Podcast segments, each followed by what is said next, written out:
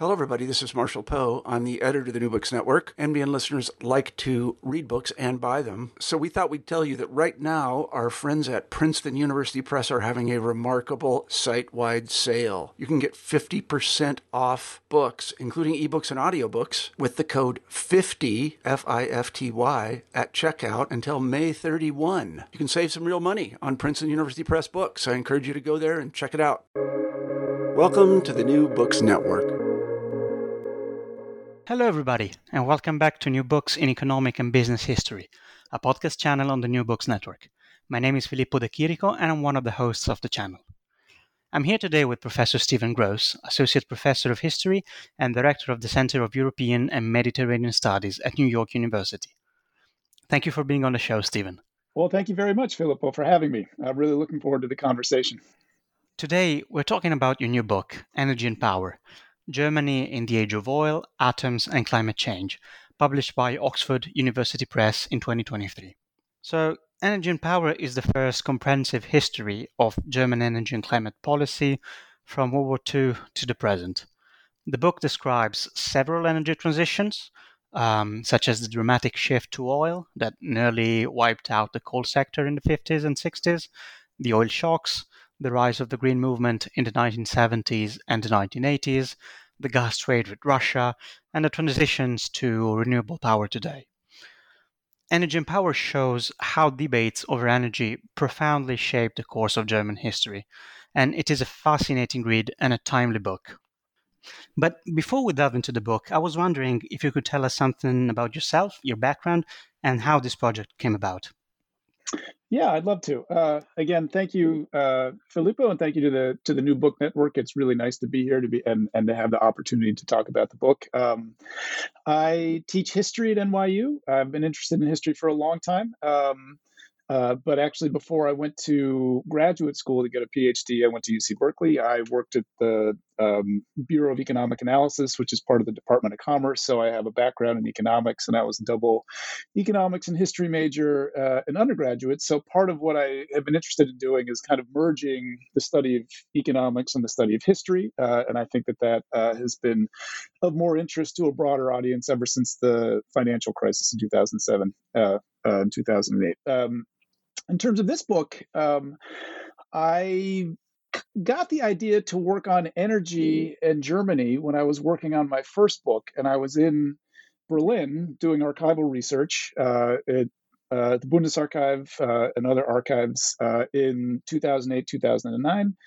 and it was the winter there and that was one of the times that russia and ukraine got into a gas dispute. Um, and they temporarily russia temporarily shut off the gas flow uh, through eastern europe. Um, it made the news uh, you know for about two or three weeks. Uh, all the Berlin newspapers were talking about, are we going to have heat for the winter? Uh, it turns out that they did. Uh, some Eastern European countries were a little bit worse off. Uh, it passed, but this made me realize that you know there is this other geopolitical dimension to, to to energy policy, and it's very controversial as well. I remember so.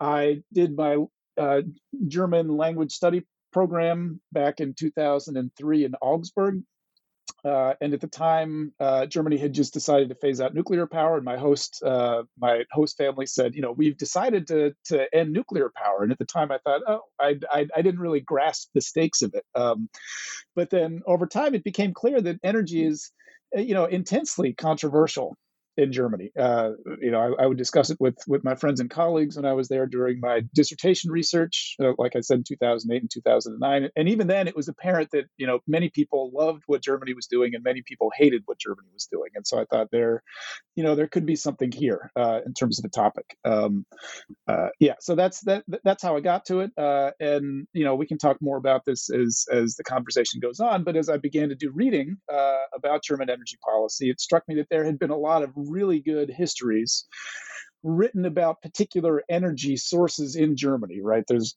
a lot of work done in an earlier age, you know, about German hard coal uh, and the Ruhr, kind of from a different perspective. There have been a lot of on, German nuclear power. Uh, uh, diplomatic historians, uh, historians of Ostpolitik, had written a lot about uh, natural gas, or you know, had had touched on that.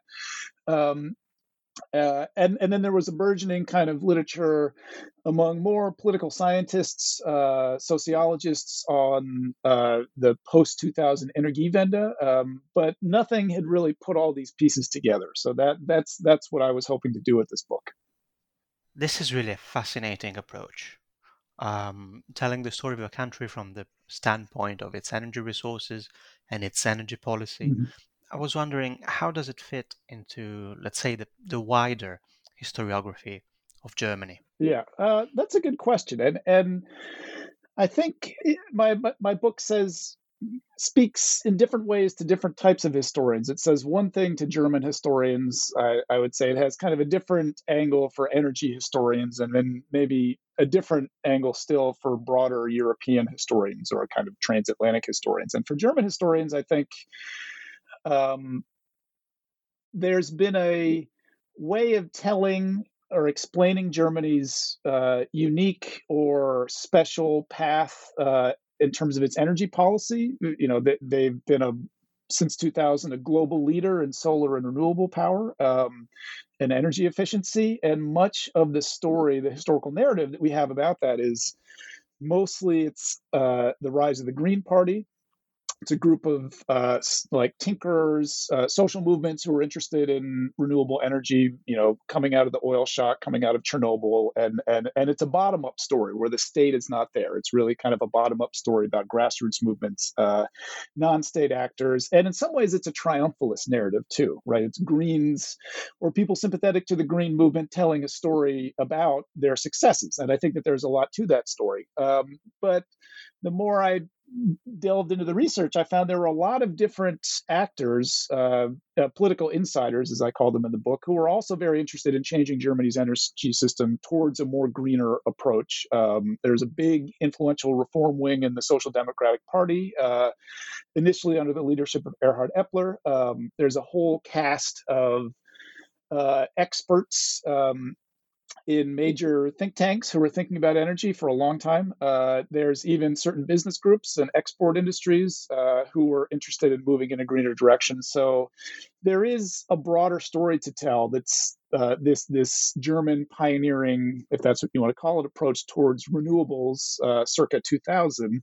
Uh, where they passed a lot of groundbreaking legislation, which you know I'm happy to talk about in you know and once once once we get to that chapter um, that that uh, I explain this as a synthesis or an interaction between political insiders and political outsiders. And many of the political insiders are not interested necessarily in saving the climate, that they want renewables as a way to promote exports. They see it as a big new uh, potential export engine. They see it as a way to overcome questions of energy security. So that that's that's part of the story is adding nuance uh, to this kind of green triumphalist narrative for for German historians. Um, for energy historians, I uh, think that the book is trying to offer a different way of thinking about transitions. So, energy transitions as a theme or as an analytical category, um, I think, is emerging. It's been around uh, in a certain type of uh, economic history where people really look at prices and technology, and that this is the way that energy systems ebb and flow and uh, rise and fall. Uh, people like Vaclav Smil or you know somebody like Wrigley, who's writing on the British Industrial Revolution, you know, and they, they explain that as uh, the price of coal falls, uh, the price of wood increases, and you know, new new technology comes on the market, and there's not a lot of politics in the story. Um, and but but then there's a very interesting kind of counter story uh, that's been developed by fantastic historians like Timothy Mitchell, or well, social scientists, uh, and Andreas Malm, who say it's not really about price and technology. Uh, it's really about social control over labor uh, and over labor power. Um, and that that was really provocative to me. But on the other hand, I thought, well, they're leaving price out of the story almost entirely. Like Timothy Mitchell has this point about coal, uh, you know, that oil superseded coal not at all because it was more energetically efficient or its price was lower but it's all about kind of labor relations but you know i i, I in doing this research i realized price is important but price of an energy and the technology around it, but it's not everything. There's more to the story. And so I, I in the introduction, lay out kind of a, a, a schematic framework that, that looks at, you know, you know, looking at the state as an actor, looking at the market, and looking at social groups, and seeing how the, these kind of three levels interact with one another. And in the state, it's obviously contested. There are political parties uh, who are vying to influence the energy system. Uh, and then looking at, at how people mobilize ideas about the future, how people mobilize crises, um, how people link energy to other issues, like link it to jobs or link it to exports, and how people use energy to build political coalitions uh, uh, for other reasons. Uh, and and this is how, uh, in my opinion, at least in the case of Germany, energy transitions have happened. It's not only or, or, ever about energy. It's a you know it's about a lot of other stuff. Um, and labor control over labor and and kind of the workforce is part of that linkage, but but but there are a lot of other linkages going on as well. Um, uh, and then, so for broader kind of European historians, um, one of the things that I think as German historians, but European historians in general, that have they, they focused really in terms of the 20th century on, for very understandable reasons, um, explaining World War II, explaining the Holocaust, explaining the repercussions of the Holocaust, and kind of how that reshaped um, uh, 20th century political ideology and democracy uh, uh, and, and, and communism on both halves of the continent. And so there's a very well developed narrative, if you read people like Tony Judt or Mark Mazower, where you know it's, it's mostly about politics, mostly about ideology, centers World War II, centers the Holocaust. Um, uh, and energy is not there. You know, it's not there at all. Uh, you know, these these books are written a while ago, but even in, in, in, more kind of recent grand narratives, energy, even the environment rarely feature. And so I think that's one thing I'm, I'm really trying to do is to say we need to kind of shift to understand the current climate crisis. We, we need to foreground the 1990s and the early 2000s as this moment that we need to understand where uh, I, and here here I draw from Helmut Walser Smith, uh, a German historian of uh, uh, the 19th century and earlier. He he talks about 1942 is or, sorry 1941 is the vanishing point, like how how to understand the Holocaust in German history and European history. That all uh, kind of explanations move towards that and then come out of that. Um, and here I, I, say, well, this climate crisis is going to be a new vanishing point, right? Um, that you know, or that's one way that I think that we need to think about it. That we need to understand why it's happening. We need to understand why Europeans and Americans did so little to prevent it in the 80s and the 90s when climate science was emerging and people realized, yes, we are facing or we will face a climate crisis, and why it's only now that we're kind of getting our act together, if you know, even we are. So, so that's that's trying to shift the perspective, I think, and say, look, 1989 and these other political moments are important, uh, but also this kind of moment where we realize climate change is a problem, but nothing is being done about it. And and that if if we use that as a as as kind of an endpoint that we seek to explain, then then this kind of gives us a different way of getting into European history or or American or global history in general. Yes, this is true, and I think your book was released at the right time. German energy issues made the headlines quite often over the last few months. Of course, the gas trade with Russia was disrupted by the war in Ukraine, the Nord Stream 2 pipeline was sabotaged.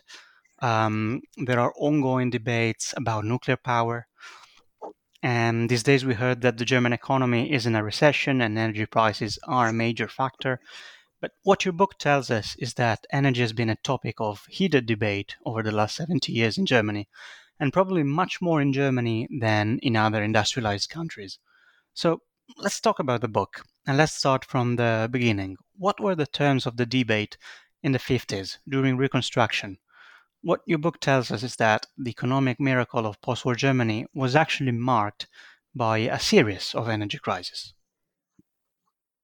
Yeah. So, this, uh, the book, kind of the organizing principle is to look at energy transitions. And I say there have been five of them uh, since 1945. The first was this shift away from hard coal uh, to oil, which happened in the 1950s and the 1960s. Um, the next is the rise of nuclear power, um, uh, the rise of natural gas, the rise of what I call energy efficiency ideas, and then lastly, the rise of renewable powers uh, around 2000. So, this first energy transition uh, happens as the economic miracle is, you know, is unfolding. Um, and that there's uh, you know this huge wave of oil uh, that uh, enters into Europe uh, beginning in the mid 50s, gathering steam and reaching a crescendo in the mid to late 1960s. Um, and Germany, as one of the major coal, hard coal producing countries in, in Europe, right? It exports a lot of coal, uh, doesn't only consume it itself. Uh, this uh, oil directly competes with coal eventually um, in not not in every use, but in a lot of different uses. Uh, and so this very much threatens um, the uh, you know a major industrial base and a major uh, kind of driver of employment in Germany in the 1950s and the 1960s. So understanding the social frictions that come with that is important. Um, if you look in here, I wish I could show a graph, but one of the, the striking things uh, that you see if you look at primary energy use, primary energy is the total amount of energy used, uh, not uh, you know, from when it enters into the economy, from when it is used at the final end. Um, uh, as a percentage, hard coal just declines precipitously from something like you know 80 you know in the 80 percentiles down to the 20 or 30 percentiles over the course of uh, 1950 uh, to 1973 and oil just balloons and and it's it's incredibly dramatic so this this shift is more dramatic in the case of Germany than almost any other European country. I mean, Br- Britain, France, and Italy have their own shifts going on, um, but you know each each country is a little bit different. Um, uh, and so this this shift politicizes energy from a very early date uh, uh, in Germany. That's that's one of the main contentions of chapters one and chapters three. That this the decline of hard coal creates political tensions uh, and German leaders, Konrad Adenauer, Ludwig Erhard, uh, eventually fear that this is be- this this hard coal collapse is going to have major social repercussions. And in fact, Germany um, begins uh, in in a type of energy crisis. The the Korean War uh, uh, is experienced as a series of energy shortages to a certain extent in Germany. Uh, that, this uh, war stimulates demand globally. German uh, factories begin producing a lot more, and all of a sudden, coal becomes very hard to get. Um, coal prices get get reconfigured. Um, they have to do electric sorry electricity uh, you know rationing for a while uh, and and so this in some ways in 1950 51 evokes fears of returning to uh, world war ii times you know era scarcity. Um, so that's one of the major kind of points is that right from the beginning the founding of the federal republic energy is is is a problem uh, or it's you know it's problematized. Um, but then uh, kind of another major aspect of this is the debate about how should you price energy uh, sh- you know, wh- how who should determine the price of energy, uh, and should it be high or should it be low? Um, Ludwig Erhard talks about freeing prices. You know, he's famous, uh, perhaps rightly or wrongly, for you know the 1948 currency reform. Uh, at least he takes ownership of that, even if he didn't institute it himself. Uh, and his public persona and then the CDU's persona is built on this social market economy that's based on free prices. But if you actually look that the price of coal was controlled uh, by various state organs or the, the ECSC, the European Coal and Steel Community, the high authority, uh, up until 1955. Uh, and Erhard did that because he wanted a low energy price uh, to help German industry and to help them compete abroad uh, as an export market. Uh, and then he very consciously, as well, uh, gave out a lot of subsidies, low interest rate loans, and other types of things to promote oil to put pressure onto coal. so once coal was free, it would have to once once the price of coal was was freed in 1955, it would have to compete with other energies. Um, so he was of the mind that the price of energy should be low. But even though he freed the price of energy or the price of coal in 1955 legally, it, there was there was a kind of gentleman's agreement between Erhard and, and the barons of the coal that that that they they would have this kind of unofficial cap on the price of coal and keep it low. Uh, and this is what Erhard wanted because he he wanted to to facilitate growth throughout the rest of the economy. And and this creates a lot of tensions because other branches of the economy are growing and expanding, making money, are able to invest in infrastructure, and coal is not able to do that because it has such a low price. And so they're constantly kind of harping on Erhard. Erhard is seen as like the big enemy of the Ruhr. There are all these great cartoons, uh, these political cartoons that you know uh, show him in a bad manner. Um, uh, and this comes to a head in 1958 when there's the first uh, coal crisis uh, that uh, is uh, a function of having too much coal. Uh, th- this is a product of uh, kind of um, overzealous forecasts for how much energy the German economy was going to be using. Um, underestimated forecasts for how much oil was going to be used. Uh, uh, uh, good weather, which meant that less coal was burnt in the winter. Um, uh, not a recession, but a mild slowdown in the economy that reduced overall energy demand. So, and and then coming out of Suez, uh, there's there's the Suez uh, uh, Canal crisis, which stopped oil flowing, which I'll talk about uh, in a little bit more detail um, in a few minutes. In, in 1956, that this led led coal producers to really double down and to begin to invest more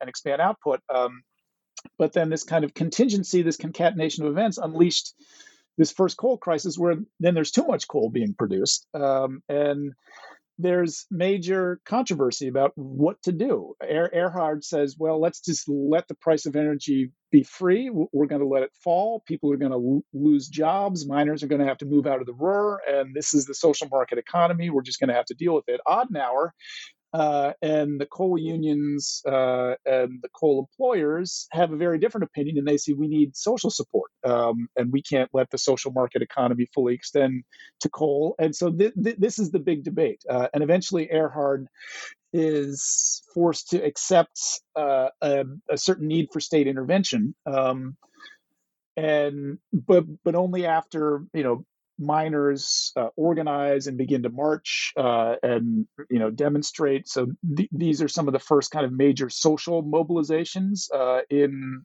uh, the Federal Republic of Germany that happen, and it's around the issue of energy. Um, so to pan out, one of the things, you know, two of the points that I make in the chapter is is that um, social market economy looks very different from the standpoint of energy. It's not some free market. You know, we, we have this kind of hagiography of the free market economy uh, in West Germany uh, in the 50s and the 1960s, but energy is very contested. And in fact, the price of energy is very much manipulated by the state. Um, uh, as an aside to that, you know, there's a whole story about how, how the oil majors uh, themselves are very much manipulating and controlling the price of energy. You know, if you look at the price of crude oil, it's basically flat up until the late 1960s because of this oligopoly. Uh, and there's a lot of uh, inquiries in 1955 and 1956 that, that, that, investigate this in Germany and say, look, this is this is not a free market at all in energy, uh, and we need to do something about it. So this is, you know, that's that, that that's one point that uh, comes out of the chapter that the social market economy is not so markety uh, when you look at it from the standpoint of energy. The other is is the simple fact of pointing to how energy is hyper politicized from this early debate. And it's not only coal. So there is an argument to say, well, it's not energy as such that's uh, politicized, but it's really only coal. But this is when people begin to think about energy as a category uh, of kind of social thought or political thought. There's a, a first energy parliamentary inquiry that's uh, organized after the oil crisis, uh, and they bring experts uh, from different parts of the economy coal experts, oil experts, nuclear power experts, natural gas experts, and they call it an energy inquiry. Uh, and people, uh, uh, Heinrich Gutermuth, who's the leader of the coal union, um, uh, he um, is calling for an energy committee to organize energy affairs. Uh, so th- th- this is when energy begins to be thought of kind of as a category, not just individual fuels. So that's another thing that, that, that emerges in this chapter. So one of the things that I appreciate the most about your book is that it is not only um, an industrial history or a political history of energy in Germany, but it is also a great intellectual history you talk extensively about how different schools of um, economic thought and policy making um, dealt with the topic of energy. I was wondering if you could tell us something about the Ordo Liberals. Yeah, I mean, there's this really deep and fascinating historiography about German economic thought. I mean, I think it's really well developed in uh, among German historians and um, uh, you know where ordoliberalism comes from. Is it neoliberalism? Ordoliberalism being this this kind of uh, uh, geez, how do I even define it? It's you know it's a hard thing to define. Um, uh, a school of thought that emerges in the 1930s and the 1940s among primarily German speaking economists uh, who are reacting against uh, national, the, the, National Socialist quasi planned economy and who are calling for a strong state to create a framework through which markets and competition and pricing work. Um, there are different ways to define ordoliberalism, and that, in and of itself, I think is you know is a big controversy. How do you define it? How do you define it vis-a-vis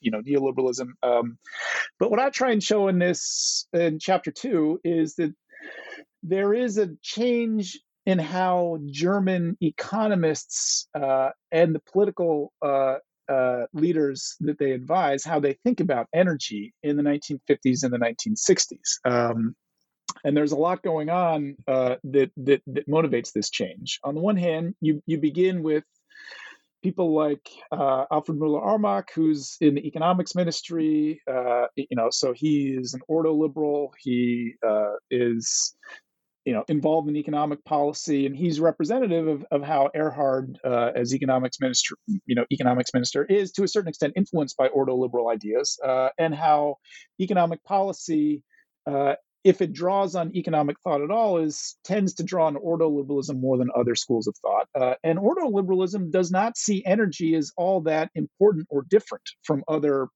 parts of the economy that it should be um, uh, subjected to the market just like anything else. Um, uh, that uh, uh, competition, uh, small scale, preferably. Uh, uh, in terms of the industrial organization, should kind of control or be the framework by which energy policy is made. Um, but increasingly, um, German policymakers want to know um, more about the future that economic forecasting becomes more and more important it's actually and and, and so they begin to desire uh, uh, techniques for looking into the future and predicting how much energy, how much coal, how much oil Germany is going to need going forward. This is partly a reaction to uh, the Korean crisis, which is an energy crisis, the coal crisis of 1958, the Suez Canal crisis of 1956. That you know politicians are realizing energy is you know it ebbs and flows, and we need to know more about it. Um, and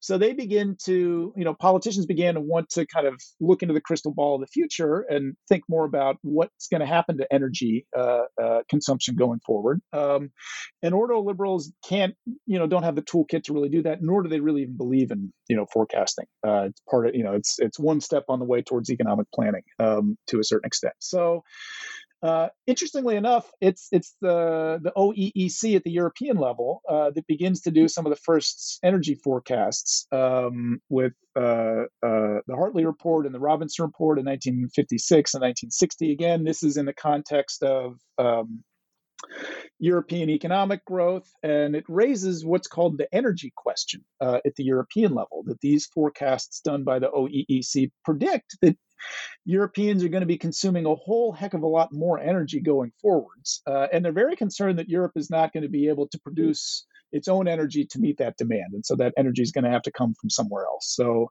the big worry is that it's going to lead to importing hydrocarbons. Uh, Euratom and kind of the push into nuclear power is one potential answer to this. Um, uh, but what it does on kind of the granular economic level is begin to to develop techniques at the European level for forecasting. And so I, I, actually, you know, was read these two reports and the appendices very closely to figure out how exactly they were doing forecasting. Uh, and a lot of it was kind of back of the envelope stuff. There was there was kind of an art to it. It's not super formalized, and there was a lot of willingness to admit at this early phase that one energy could substitute for another energy, right? And that energies would compete with each other, that coal and oil would compete, and that whichever had the lower price, that people would use that. Um, so the Germans begin to do some of their own forecasting. Uh, for growth.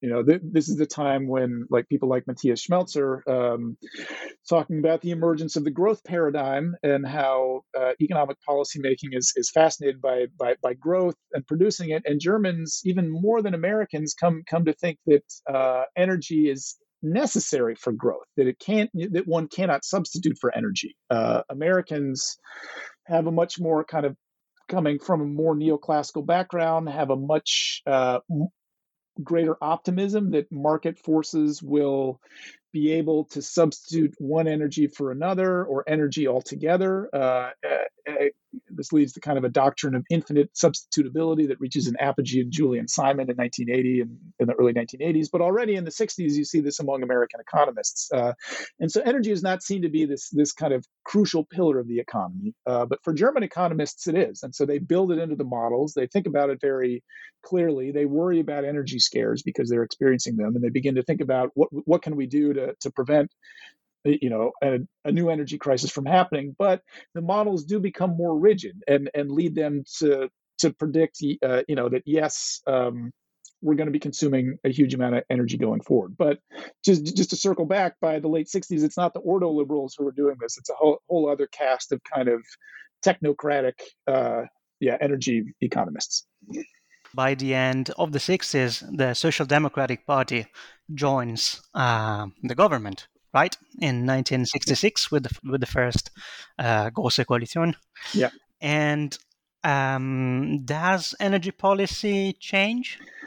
Yes, yes, and no. Um, so they, uh, so in, in 1966, a lot happens. Uh, there's some American oil companies that begin to buy up German oil companies. Uh, 67, the second Suez Canal crisis hits. Um, and they the the social democrats begin to think we need to build our own big energy companies uh, to be able to compete on a global level and to weather these big energy crises or these big energy challenges that are facing us. So germany does not have an oil major uh, it doesn't have as as a legacy of uh, uh, the two world wars uh, that its effort to build a German oil major was was, was uh, dismembered, um, and uh, it was reliant fully on other uh, large oil companies, you know, the Seven Sisters, uh, five Americans, uh, a British and a Dutch company. But by 1966, the Germans, uh, uh, inspired by social democratic leaders, Karl Schiller, who's the new economics minister, uh, and even Willy Brandt begins to think about this, um, and uh, and Helmut Schmidt um, say we need to build our own big energy company uh, to manage these these crises. So that's that's one of the big changes that begins to happen, um, and they begin to think more formally about forecasts as well. And this kind of reaches. Uh, another level once uh, the Social Democrats become the lead party with the FDP. Uh, and then in 1973, you have the, uh, the first formal energy program, which is something that the Christian Democrats, you know, would never think of doing. But this this is uh, not economic planning, but it is a way, an attempt to kind of think about the future of energy, set guidelines and priorities. And it uh, it is published only a few weeks before the first oil shock, right? Yeah, yeah, so it comes out uh, in you know they they begin to develop it in you know already in 1971 and 1972 they're thinking about it. Um, this is in the context of uh, movements on the international oil uh, uh, market where it's becoming clear that the price of oil is going to go up, and so the German leaders, Ulf Lantzke in particular, begin to think about this in 72, and then in 73 they work on it in the summer. It appears in uh, uh the early fall of 1973. Um, and then the oil shock hits, you know, a month later, uh, and so it's it's kind of this this striking uh, concatenation of events that's very interesting from the standpoint of energy. Before talking about the oil shock, so far we've only been um, talking about hydrocarbons, basically coal, oil, yeah. but there's also nuclear power. What is interesting is that nuclear power begins to develop in Germany at a time where the government is pretty much following the ordo liberals so they they despise concentration they favor competition they advocate little interference of state power isn't there a big contradiction with the development of a national nuclear program? Yeah, it's it, it's a very hard thing to reconcile, and I had a hard time trying to understand how is a CDU government that's inspired by ordoliberalism becoming so interested in nuclear power, and it's partly a different cast of experts who were involved. Um, and but but there is a big debate if we're going to do develop nuclear power should it be done by the private sector or should it be done by the public sector um, uh, Germany begins its nuclear program later, obviously. Uh, coming out of World War II, they weren't allowed to have nuclear material. Uh, uh once, once they were, though, planning begins very quickly to um, create a nuclear industry, in part because uh, scientists and economists thought that nuclear power was kind of a silver bullet for a lot of different things that it's not only about energy but this is a way just to develop technology in general. It's a potential engine for exports. Uh, it can be used for advances in in, in medicine um, and other fields. Um, uh, and so it's in some ways in the 1950s a vehicle that a lot of people pour their hopes into. Uh, it takes a lot of work to disassociate nuclear energy from the bomb, uh, and that's part of the story where uh, the Göttingen, uh, you know, the Göttingen Manifesto, you know, is a statement by Germany's leading scientists saying that we're not going to develop the bomb, and we don't think that we should. Um, but then the the discussion internally is is do we let the private sector go ahead, or do we have big state involvement? And initially, the CDU says uh, we should try and let the private sector, you know, go ahead. Um, and that doesn't work. Uh, there's too much risk involved. Um, that uh, companies are not investing in uh, nuclear energy, or they don't want to. The big utilities, right? The companies that would be running and using the nuclear power have very little interest, actually, in developing nuclear power. Uh, uh, which is the biggest utility in Germany at the time, you know, they say we have loads of brown coal. We don't need, you know, a huge development program for nuclear power. Uh, and so it's really government bureaucrats and scientists who begin to push this because they, they're afraid that Germany is going to fall behind in the nuclear race and lose out on the development of particular types of technology and lose out on what they think is going to be the world's next big export market. Um, and so exports becomes the reason why uh, uh, one wing of the CDU and then the SPD really get into nuclear power uh, and change the, the, the, the government approach uh, uh, in the 1960s. Uh, and through a series of nuclear programs that they begin to take on much more of the risk.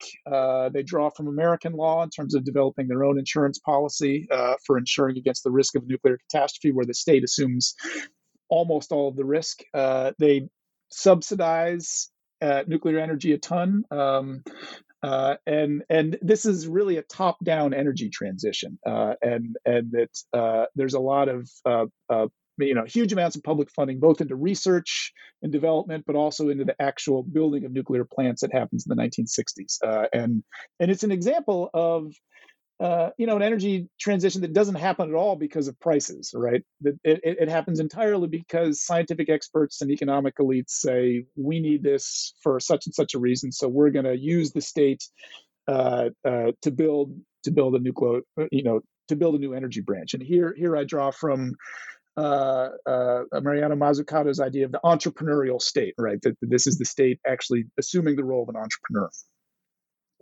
was there opposition to nuclear power in those early stages? Yes, but but minimal opposition. So there were some people who feared that it would be used uh, uh, to develop, you know, nuclear weapons. Uh, that was a concern. There, there was kind of a um, uh, a more conservative, small scale um, uh, environmental movement that was against using nuclear power, and they they staged some local protests that really didn't take off in a major way, uh, like they did in the 1970s. Um, but this is more of kind of a right, not right wing, well, on the right, more conservative, uh, locally organized, uh, you know, opposition. Uh, but all the big parties were in favor of it. So there was you know that's one of the things that emerges in chapter uh, in the chapter on nuclear power and then the chapter on the rise of the green that all you know the FDP, the CDU, and the SPD are all majorly in support of nuclear power because they think it's going to solve Germany's energy problems and because they think it's a big new export market. And so anybody who opposes it doesn't really have a political voice or a political uh, uh, uh group to call their home. So, in the fall of 1973, the first oil shock comes. What does it mean for Germany?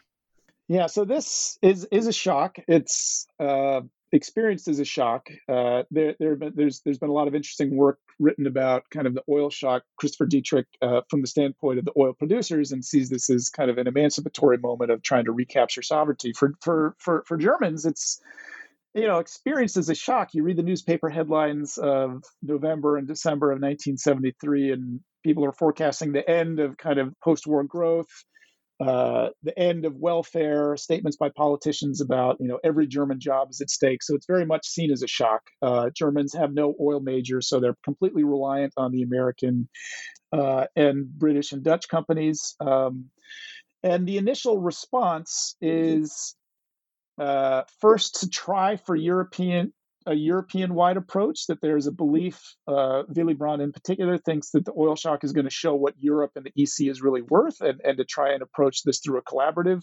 arrangement. That doesn't work. Uh, Britain and France begin to iron out their, their own oil deals with Saudi Arabia. Um, Britain and other countries begin to prevent the export of refined products to the continent because they're trying you know, to, to husband oil for themselves. So there's kind of a beggar thy neighbor approach. The EC as a whole can't agree on how to price energy because Germany has a liberal price and France and most other countries very much control the price of oil. So there's very little agreement on the European level. Um, there's one group of the social democrats who say this is our chance to really impose more economic planning. And, and in fact, some of these ideas were designed uh, in theory uh, even before the oil crisis, like controlling the price of energy, but those are not uh, opted for. Um, instead, uh, uh, what what, what happens uh, is uh, uh, German German economic minister works with the big oil companies uh, to to bring in as much oil as possible, lets them pay us a kind of a a, a, higher price, but put they, they they put kind of an unofficial cap on the price of oil that's coming in from these oil majors. Um, but the oil majors only provide about two thirds of Germany's oil. So in the fall of 1973 and the winter of 1974, uh, the other third of the oil comes from the Rotterdam spot market, which, you know, Rotterdam is this big center of refining. There's an emerging kind of short term oil trade that's been growing since the 1960s. It's not only traders in Rotterdam, but traders based in Antwerp and London and the Ruhr and other parts of Europe, uh, even New York. Um, but this is where the Germans go and buy oil uh, that they need, and they can pay any price that they want. And the price on Rotterdam skyrockets. Uh, and uh, uh the economics minister, uh, a liberal, um, uh, speaks of a bifurcation in the price of oil in Germany. That if you can get, you know, if you go to a tank st- station petrol station and you're buying oil that's supplied by the major, you get one price that's a little bit lower. But if you're buying uh, petrol at a gas station that's supplied by an independent company that's buying on Rotterdam, the price is super, super high. Uh, and the price, so the, the marginal price of energy of oil goes much higher in Germany than in other Western European states. And this uh, leads the German economy to begin to substitute uh, industry in particular, but even households begin to substitute and to move away from oil towards other energies, back to coal, towards natural gas, uh, and to even use energy more efficiently, more, more so than other countries uh, because of its liberal energy regime and, and because of its reliance on Rotterdam.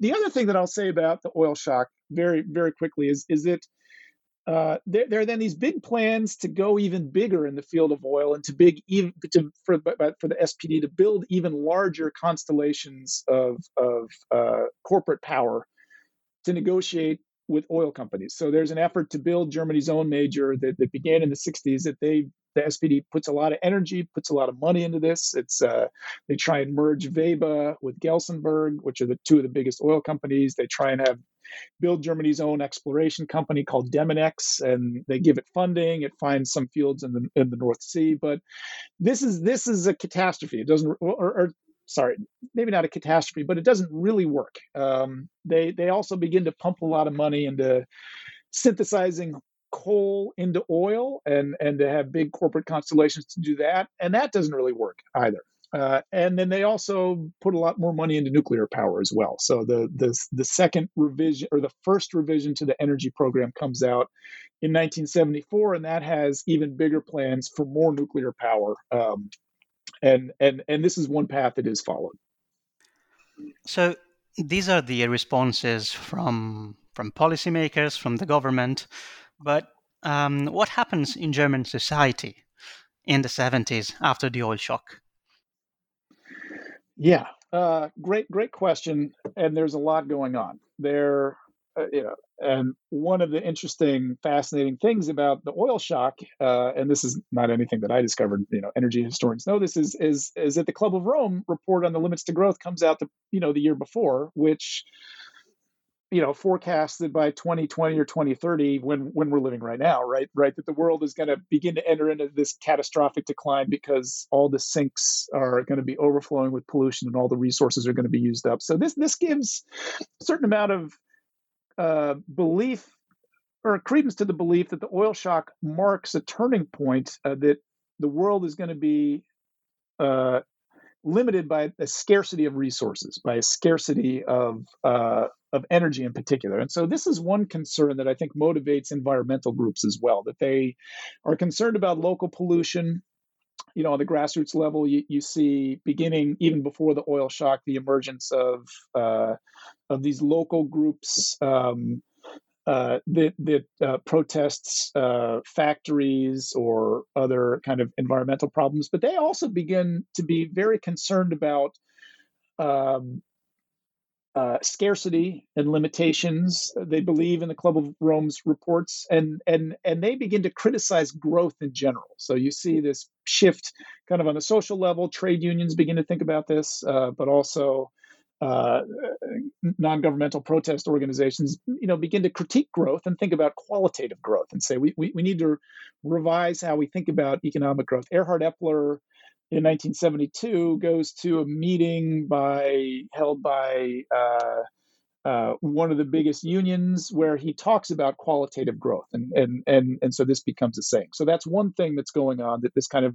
broader fear of running out of resources leading to a critique of growth in general. Another thing is that you know uh, and and and this is the more w- well-known story among German historians is the rise of this very eclectic, heterogeneous uh, anti-nuclear protest movement that forms in 1975 around Wyhl uh, as a reaction to the push by German authorities on the federal and even more so on the state level. Um, to develop big nuclear plants without a lot of inputs uh, from uh, local groups and societies. Um, that uh, the nuclear industry and the government is is forecasting an energy gap, and they say nuclear power is the solution to this. Uh, but people are very concerned about what nuclear power is going to do, not not only kind of on the macro level in terms of radiation and fallout, but even on the micro level. So there's a lot of concern among uh, you know uh, vintners that uh, the cooling towers uh, are going to change local climates. They're concerned that the farmers are concerned about that as well. Um, uh, uh, people relying on fish are concerned that that, that uh, you know river systems are going to be changed by the heating pollution. So there's a lot of local concerns that draws conservatives uh, or local protesters who are not kind of left wing. But then you also see it, you know, people coming out of the 1968 movement who you know uh, kind of it peters out in Germany. Uh, they're looking for an outlet, and they see nuclear power becomes the symbol of of concentrated state power run amok. Um, and so they enter the anti nuclear movement as well. So you get this weird, eclectic, as I said, group of people with conservatives and farmers and Protestant parishioners, uh, left wing uh, uh, communist mobilizers, professionals, legal scholars, professors. So it's this huge, you know, this hugely eclectic movement that emerges and, and, it, and it grows after another wave of nuclear protests in 1977 and 1978. And those are the years when the Green Party is founded. Yeah, so the, the, there's a lot feeding into the Green Party, uh, but but it, it does have its roots in the anti-nuclear movement. Uh, Jürgen Trittin later on would say in the 1990s, when talking about the nuclear phase out that Germany will institute, he says um, that the reason we founded the party was to stop nuclear power. That's uh, not entirely true, but but but this is a big part of why the Greens were formed. But it's connected to this larger critique of growth um, and what the you know what the Greens do, which is interesting, it, uh, is is they link it to uh, fears of the Third Reich coming back or the memory of the Third Reich. And so people, you know, one of the big questions is why is there, you know, such a powerful anti-nuclear movement in Germany and not in France or not in some other European countries? And it's a very hard thing to explain. And I don't purport to have uh, the entire answer. But one thing that the book does try and show is that there is uh, an ability of uh, people like Robert Jungk, uh, who are become leaders of the anti-nuclear movement, or, or if not leaders who are associated with it, who say, look, they point to nuclear power. They say, look at that technology. That requires incredible state surveillance, and it requires a concentration of authority. And that's very reminiscent of what happened in Nazi Germany. And this is happening in the 1970s when Germany, as a society, is going through a lot of uh, inward rethinking of what uh, you know the previous generation did or people who were alive during World War II did in the Holocaust and how they supported the Nazis. So you know uh, Willy Brandt's Kniefall, uh, you know kind of begins. Holocaust miniseries comes out later on in the decade. So this is a profound decade in German history for kind of rec- Germans reconciling with the Third Reich um, and thinking about their past. And the anti-nuclear movement, you know, connects nuclear power to the Third Reich as a way to condemn it. Um, and that's something you don't have in other countries, and and and, and that's part of the strength, I think, of the movement. Um, so, talking about um, other countries, we are at the end of the 70s. So, in uh, economic policy circles, this is the time where neoliberal ideas really come to the fore. The Keynesian paradigm doesn't seem to provide answers. And in Germany, you talk about a new language coming up in economic thought. Yeah, so what one interesting thing in Germany is you see energy economists and other mainstream economists uh, develop a new paradigm that I call ecological modernization. I mean, it's not my own term; other people have have, have used this term, but it's I, I argue that this is an alternative to neoliberalism. Uh, it's it's a set of ideas that wants to use the state uh, to guide the economy in a very particular direction, actively to guide it towards a better ecological future, and to think about growth in a way uh, that makes growth green. Um, so it's not an anti-growth set of economic ideas. It's it, it, aspires for growth, but it wants to make growth green and it wants to use the tools of the states to get the economy to where it needs to be. Um, uh, and and and this emerges across Europe. Uh, in, in fact, in many ways, some of the er ideas of this come from America. Uh, that, that, there's a lot of intellectual ferment, transatlantic intellectual ferment, where German economists are reading American economists and and looking at the energy modeling that they're doing. Um, they they read environmental economists like uh, Kneese in America. They read more kind of uh, statisticians or planners like Hudson and Jorgenson, who developed this model for how you can use energy prices to kind of manipulate the economy. And they put it together into a new framework in Germany, um, uh, where they use particular kind of tools that they say, above all, tax, you know, come up with an eco tax, but also use the banking system uh, to fund uh, green investment, right, through kind of a modern day or, or, or, a, or an anticipation of, of green industrial policy to, to get the state to go or to get the economy to go in a green direction. It's people like um, Klaus Michael, Michael uh, uh, Klaus Michael Meyer Abich, Bertram Schefold, uh, uh, uh, Hans Christoph Binswanger, who's actually Swiss, that they they developed this whole new paradigm uh, that informs subsequent policymaking uh, and to not leave the market unfettered, uh, but to use what levers the state has to kind of guide the economy. So now we are entering the 80s. We have a conservative government in Britain that completely changes the approach to uh, energy. We have privatizations. Uh, we have Ronald Reagan, of course, in, in the States. And starting from, I think, 1982, we have a conservative government in Germany as well, right? What are the policies pursued by um, the Kohl government? You know, there's a lot of discussion about how neoliberal Germany was in the 1980s compared to America and Britain, um, or even compared to France after Mitterrand's turn. Um, and and and the consensus seems to be that there's kind of a soft neoliberalism or a neoliberalism light. That there's certain fields. Uh, you know that, that Germany does try and go neoliberal in, um, but but other fields where it doesn't, it doesn't touch kind of social welfare benefits, but it does do some privatization, for example.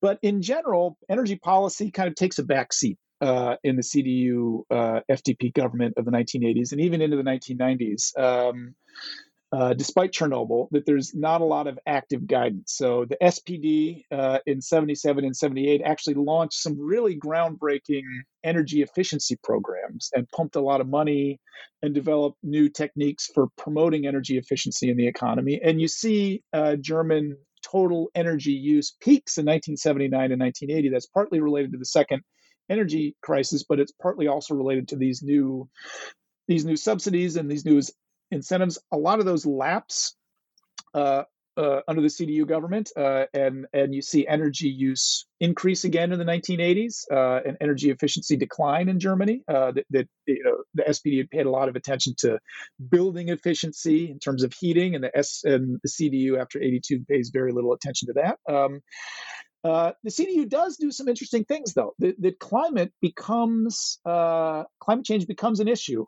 in the mid 1980s. Uh, there's uh, meeting in Villach, Austria, that kind of makes it an issue on the international level. Uh, uh, the German Physics Society issues a big report in '86 that says, you know, the world is going to be warming. Um, and then Der Spiegel runs its famous you know cover issue that shows the Cologne Cathedral underwater because of melting glaciers and you know rising sea levels. Uh, and and this is something that you know begins to politicize climate change. Chernobyl then happens in 1986. Um, and the CDU designs a, you know this interesting strategy to say that we need nuclear power to fight climate change, and this is when you begin to see that argument made. Um, that's and the anti-nuclear movement uh, is not really thinking as much about climate change. They're thinking about social organization. Uh, the CDU is kind of thinking about climate change, um, uh, and SPD is as as well. But the CDU crafts a strategy that says we need nuclear power to.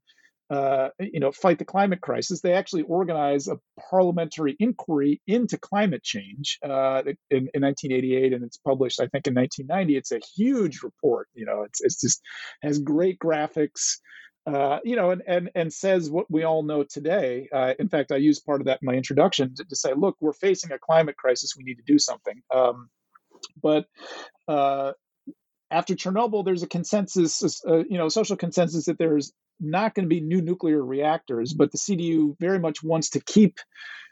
Can, you know nuclear reactors online and, and and makes arguments about climate change to you know to keep them on. They, they, they also have an interest in brown coal as well. So um, uh, that that takes some some advances as well in the 1980s. Now we have been talking for almost an hour, and there's a big elephant in the room, and I'm sure um, all our listeners want to know more about it, and that is natural gas and Russia. Tell us about it. Okay, gas and Russia. This is uh, a huge infrastructure that costs a lot of money that was built uh, over the course of decades that began as uh, a policy of Ostpolitik as a way for Germans to reach across the Iron Curtain under Willy Brandt and Egon Bahr to open up to the to, to Eastern Europe and to get Eastern Europe to open uh, so that there could be better German German rapprochement, um, and that natural gas was seen as an obvious. Um, uh, commodity to facilitate this Ostpolitik. The, the Soviet Union had discovered these incredibly huge deposits of gas uh, in Siberia that they had a hard time tapping and no big market to sell to. So they needed the technology and they needed the market to sell to. Um, and the Germans have some of the best uh, and most efficient metallurgical uh, and electro engineering companies. Uh, and so, in some ways, it was a natural pairing. Um,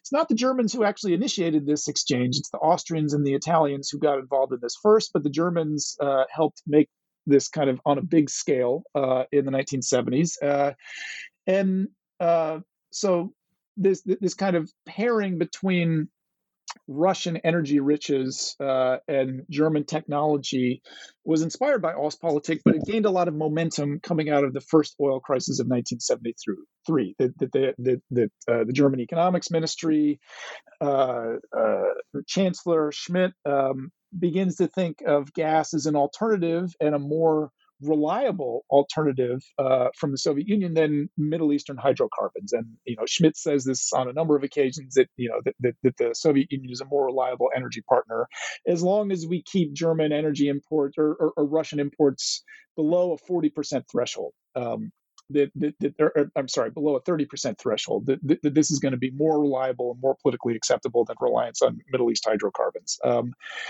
uh, but but this and and sorry, just just to backtrack, that there's uh, a lot of German jobs that, that get created as a result of building this infrastructure. Uh, uh, Mannesmann AG is a big steel company. Uh, AEG uh, is involved in this, um, and they are both in the early 1980s, you know, suffering major unemployment. This is a period of, uh, of, economic stagnation, high unemployment in Germany. And one of the biggest pipeline deals, the Yamal pipeline, is pushed through right in this moment of kind of economic malaise where all the Germans are worried about unemployment. And these big German marquee companies are getting these huge contracts that are employing thousands of people, right? So that's part of the untold story. I think that this is a jobs, there's a jobs argument as well as, uh, you know, kind of an Ostpolitik argument. Um, and, and, and it's, it's, and, and the German banks are underwriting it. Um, you know as well, so they're involved. Um, but this creates uh, transatlantic tensions from the beginning. That, that, that one of the major, you know, there, there was an earlier 1960s row between uh, uh, West Germany and America over the West Germans helping build uh, Soviet oil pipelines. Um, this is repeated then on a much larger scale in 1981 and 1982. And I, you know, I'm not the first person to tell this story. There's a lot of great literature on this of this this kind of big uh, uh, energy rift between America and Europe, uh, Germany in particular, where America wants to stop. the the construction of this massive pipeline um, and you know, there are very interesting statements from I think Richard Perle, uh, you know, security advisor, who, who says, look, Europe can't be buying hydrocarbons from the Soviet Union because you know they're going to cut it off and they're going to be left stranded. Um, but Schmidt uh, and others push ahead with it and say you know jobs are more important, and so they they they they basically go against America and put German export interests and jobs ahead of this you know these larger geostrategic uh, um, uh, uh, questions. Um, and then there's a very interesting story, you know, if I have time to talk a little bit about the expansion of natural gas uh, pipelines in the 1990s. That there, the whole story is the Russian uh, economy implodes after 1991 and the collapse of the Soviet Union. Energy demand in Russia collapses uh, by, you know, uh, 30 or 40 percent you know, maybe even more. And so there's this massive Russian gas bubble that Gazprom, the successor of the Ministry of Gas, is sitting on that it needs to do something with. And so they begin looking for outlets in Western Europe. Um, Western Europe is beginning to liberalize its gas sector as well. This is coming from the European Union level. Um, uh, but on the German level, uh, there is kind of this oligopoly of big gas companies, Ruhrgas in particular, that owns and controls the network, but big gas companies are paying in Germany, like uh, uh, uh, uh BASF is paying an arm and a leg for gas, and so they want to build their own natural gas pipelines. And so there's this kind of interesting collision where you have Russian gas bubble, desire among German gas consuming companies to access this. And so they enter into negotiations to build their own new pipeline network. And so this is the origin of kind of Gazprom's influence in uh, the German economy that, that, comes in the context of liberalization and the fall of of uh, you know the collapse of communism because East Germany is is you know begins to replace uh, lignite coal with natural gas. Um, you know, th- th- this is another kind of mini energy transition that I talk a little bit about. That, that this is uh, the 1990s is the moment when combined cycle gas turbine technology kind of breaks onto the scene, uh, and and so they begin to use this uh, in you know in the east. Something before talking about the last part of the book, which is about the the Energiewende. What does the unification of Germany mean for uh, energy policy? For energy policy, it, it, crushes a lot of big ideas that were in gestation. That the SPD and the Greens were saying we need to redo our fiscal system around an energy tax in the late 80s. Uh, even Klaus Topfer in the CDU is saying we need a carbon tax. Uh, the ecological modernizers were calling for a carbon tax uh, in the late 80s. And reunification puts all that on ice. It, it just makes all of that moot. Uh, and, and so it, in some ways it, it delays things. The only thing that happens and is this 1990 feed-in law, which is a minor thing that, that allows solar and wind power and also uh, kind of co-produced heat energy from from from factories to be fed into the grid. Uh, and and this is done as as a as a sympathetic nod to a backbench MP in, in Bavaria, who himself his family owns a hydro dam, right? So he's he's complaining that he can't feed his own hydropower into the grid and getting bad rates, and so he,